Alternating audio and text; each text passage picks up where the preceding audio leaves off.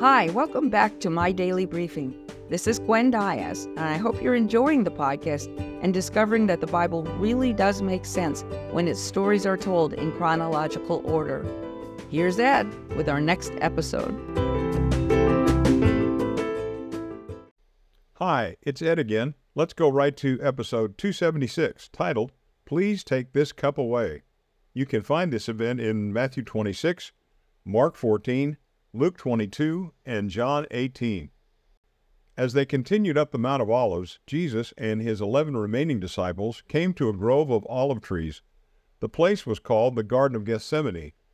As they entered the garden, Jesus instructed most of the disciples to stay near the entrance.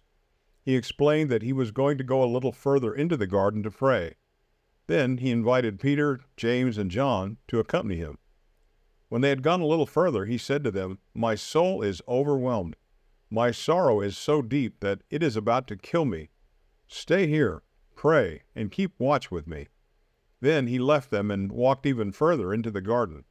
Jesus fell on his knees and started to pray, Abba, Father. He cried out from his heart, I know that everything is possible with you. If it is your will, would you please take this cup away from me? He was referring to the final earthly assignment that he was about to undergo on the cross. But it wasn't the physical pain that was causing Jesus so much grief. He knew that he was facing a brutal beating and that he was about to endure the excruciating torture of crucifixion. But he was ready for that. What Jesus was struggling with was the spiritual agony of knowing that he would be soon separated from his Father. Although Jesus had never sinned, every sin ever committed by anyone in the past, present, and the future would soon be charged to him.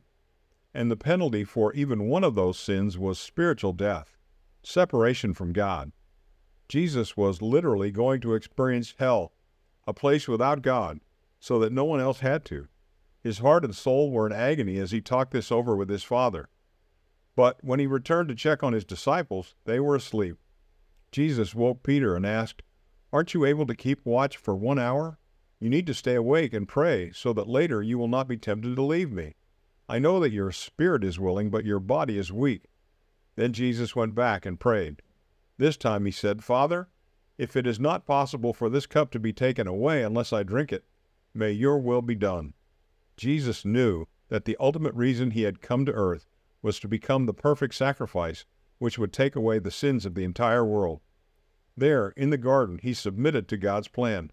Not my will, Father, but your will be done. Then Jesus went back to check on his disciples and found them asleep again. They were exhausted and could not stay awake. But Jesus kept praying. By this point, he was in so much anguish that his sweat poured down like drops of blood. At some point, an angel from heaven appeared and gave him strength. Then Jesus returned to his disciples. Guess what? They were still asleep. This time he woke them up and said, The hour has come, and it is time to go. My betrayer is on his way right now, and I'm about to be given into the hands of sinners. While Jesus was still speaking, a large crowd of soldiers and religious leaders arrived in the garden. They were armed with swords and clubs and carried torches and lanterns. Judas had led them there. He knew exactly where Jesus would be.